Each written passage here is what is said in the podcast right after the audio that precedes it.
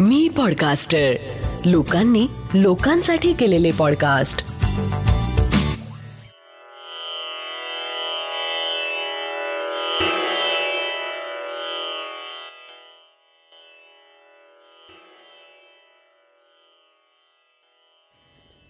श्री गजानन महाराज की जय. श्री गजानन अनुभव ह्या पॉडकास्टचा हा बहात्तरावा भाग.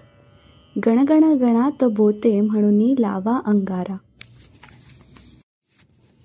जय गजानन. आपण गजानन महाराज भक्त. महाराजांची भक्ती करतो. कधी कधी अडचण आली की ती सांगायला त्यांच्यासमोर बसतो.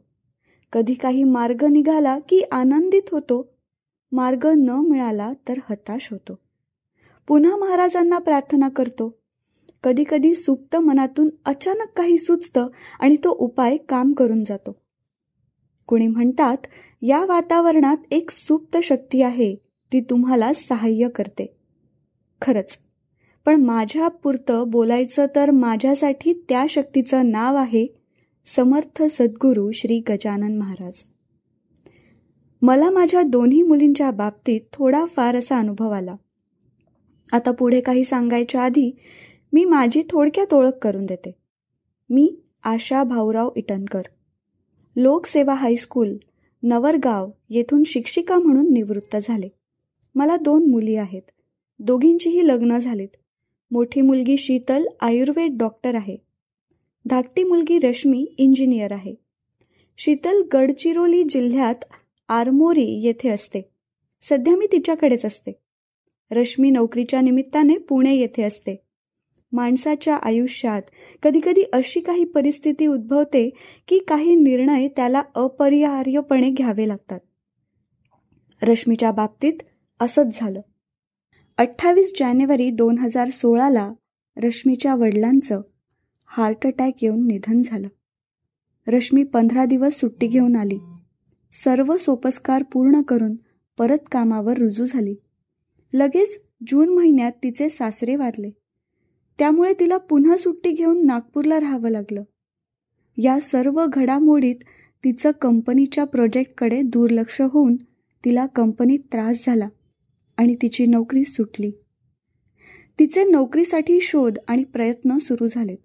ती मला म्हणाली आई मी तर महाराजांना प्रार्थना करतेच आहे पण माझ्यासाठी तू पण त्यांना विनंती कर.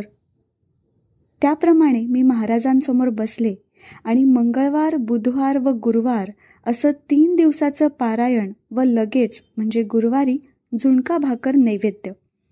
अशी अकरा पारायणं महाराजांसमोर कबूल केली. त्याच विचारांच्या तंद्रीत असताना रश्मीचा फोन आला. आई माझं काम होईल ना? केव्हापर्यंत व्हावं? आता या प्रश्नाचं उत्तर माझ्याजवळ नव्हतं पण तिला काहीतरी धीर देणं आवश्यक होतं. मी हातात पेन घेऊन कॅलेंडर समोर उभी झाले.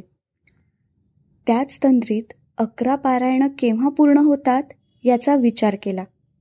महाराजांकडे पाहून म्हटलं महाराज लेकीला एक तारीख सांगतेय आणि तिला म्हटलं पंधरा डिसेंबरपर्यंत तुझं काम व्हायला हरकत नाही. असं म्हणून मी पंधरा डिसेंबर या तारखेभोवती एक वर्तुळ केलं. श्रद्धेने केलेल्या त्या गजानन विजय ग्रंथ पारायणाची माझी संख्या पुढे सरकू लागली. एक दिवस रश्मीने फोनवर मला सांगितलं आई सव्वीस नोव्हेंबरला मला इंटरव्ह्यूसाठी बोलवणं आलं आहे. मी अत्यानंदाने फोन हाती असतानाच कॅलेंडर समोर ओढलं आणि पाहिलं तर आश्चर्याचा धक्का बसला. माझ्या अकराव्या पारायणातला तो एक दिवस होता. पण मग आता माझ्यासमोर प्रश्न उभा ठाकला की मी तर महाराजांचं स्मरण करीत त्या दिवशी पंधरा डिसेंबर तारखेला गोल का केला? असो. रश्मीला शुभ आशीर्वाद देऊन फोन ठेवला. कंपनीत इंटरव्ह्यू पार पडला. इंटरव्ह्यू चांगला झाला. त्याच संध्याकाळी तिचा फोन आला. आई इंटरव्ह्यू छान झाला. माझी निवड झाली आणि मला पंधरा डिसेंबरला जॉईन व्हा. असं सांगितलं आहे.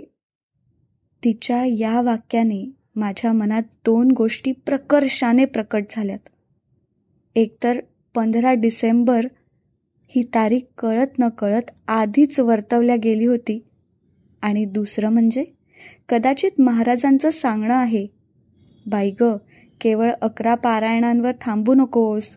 पुढे पंधरा तारखेला माझं चौदावं पारायण संपलं.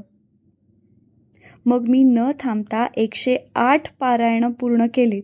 आणि इथे वेगळं सांगायची गरज नाही की रश्मीच्या मनात गजानन महाराजांविषयीची भक्ती वाढीस लागली. पुढे चार जून दोन हजार अठराची गोष्ट. मोठ्या मुलीला शीतलला ताप येऊन श्वास घ्यायला खूप त्रास होऊ लागला. श्वास घेणेच कठीण झाल्यामुळे तिला तातडीने नागपूरचे हृदयरोग तज्ज्ञ डॉक्टर माहूरकर यांच्याकडे ॲडमिट करणे क्रमप्राप्त झाले. डॉक्टरांनी त्यांच्या परीने सर्व उपचार लगेच सुरू केलेत. कुठलीही शंका शिल्लक राहायला नको म्हणून तिच्या सर्व टेस्ट करण्यात आल्या. अगदी ब्लड टेस्ट हार्टचा ई सी जी लंग्सच्या टेस्ट सर्व पार पडल्या. इतकेच नाही तर स्कॅन आणि एम आर आय सुद्धा केले. पण सर्व टेस्ट नॉर्मल आल्यात. डॉक्टरांना काही निदान होत नव्हतं. औषध दिले की तेवढ्यापुरतं बरं वाटायचं. पण पुन्हा येरे माझ्या मागल्याहून पंधरा दिवसात तीन वेळा ॲडमिट करावे लागले. डॉक्टर बदल हॉस्पिटल बदल सर्व झालं. डॉक्टरांना सुद्धा आश्चर्य वाटलं की असं का व्हावं? ताप मात्र रोज चढायचा उतरायचा. ताप कमी होत नव्हता. तिकडे श्वासाचाही त्रास होतच होता. आम्हा सर्वांसाठी तो चिंतेचा विषय झाला होता. मग काय? संकटकाळी सहाय्य करती संत अथवा देव हो. त्या काळात तशीही चिंतेमुळे स्वस्थ झोप लागत नव्हतीच. एके रात्री अस्वस्थ झोप आणि अर्धवट ग्लानी अशासारख्या अवस्थेत आतून सूचना झाली. आशाबाई संत शिरोमणी श्री गजानन महाराजांना शरण जा. पाठोपाठ ओव्यांचं स्मरण झालं. आता वैद्य गजानन तारो अथवा मारोयसी अंगारा लावा प्रतिदिवसी तीर्थ द्यावे प्यावयासी समर्थांच्या पायाचे. मी त्याच रात्री मनोमन महाराजांना संकल्प केला. महाराज उद्यापासून मी रोज तेरावा अध्याय तुमच्यासमोर बसून वाचणार. आमच्या घरी शेगाव संस्थानाकडून महाराजांची प्रसादरूपी मिळालेली मूर्ती आहे. त्या मूर्तीसमोर सकाळीच मनापासून प्रार्थना करून अध्याय तेरावा वाचण्यास प्रारंभ केला. सोबतच एक ग्लासमध्ये तीर्थ म्हणून पाणी ठेवलं त्यात शेगावहून आणलेला अंगारा चिमूटभर टाकला. अध्याय वाचायचा आणि नंतर गणगण गणात बोते हा एक माळ जप करायचा. तीर्थ महाराजांच्या चरणाला लावून शीतलला प्रार्थनापूर्वक प्यायला सांगायचं. असा उपाय सुरू केला. सतत एक महिना हा क्रम चालला. हळूहळू तिचा ताप तर गेलाच आणि श्वास घेण्याचा त्रासही कमी झाला. मी लगेच महाराजांजवळ एका वर्षात शेगावला पाच वाऱ्या करण्याची इच्छा व्यक्त केली. सप्टेंबर दोन हजार अठरापासून माझ्या वाऱ्या सुरूही झाल्या. योगायोगाने माझ्या पहिल्या वारीत मी शेगावला बंकट सदनात श्री गजानन अनुभव या पुस्तकाच्या प्रकाशन सोहळ्याला उपस्थित राहून एक सात्विक आनंद मिळवू शकले. असो नोकरीच्या अनुभवातून लहान मुलीच्या मनात श्रद्धा वाढीस लागली तर तब्येतीच्या अनुभवातून थोरल्या शीतलच्या मनात गजानन महाराजांचं स्थान अधिक दृढ झालं. आता आम्हा तिघींसाठी व जावयांसाठीही गजानन महाराज आमच्या जीवनात एक फार मोठा आधार झाला आहे आणि एकमेकींना धीर देण्यासाठी परवलीचे शब्द झाले आहेत श्री गजानन जय गजानन जय गजानन श्री गजानन जय गजानन गजानन. आत्ता आपण ऐकलात हा अनुभव आहे सौ आशा भाऊराव इटणकर आरमोरी गडचिरोली यांचा. जयंत वेलणकर यांनी शब्दांकित केलेला पौर्णिमा देशपांडे हिच्या आवाजात आणि नचिकेत शिरे प्रस्तुत. श्री गजानन अनुभव ह्या पॉडकास्टचा हा भाग. हा अनुभव तुम्हाला कसा वाटला हे आम्हाला नक्की कळवा. आणि तुमच्याकडे असे काही अनुभव असतील तर ते पण आम्हाला पाठवायला विसरू नका. आपल्या प्रतिक्रिया किंवा अनुभव आमच्यापर्यंत पोहोचवण्यासाठी डॉक्टर जयंत वेलणकर आणि मी पॉडकास्टचे डिटेल्स एपिसोडच्या शो नोट्समध्ये दिले आहेत.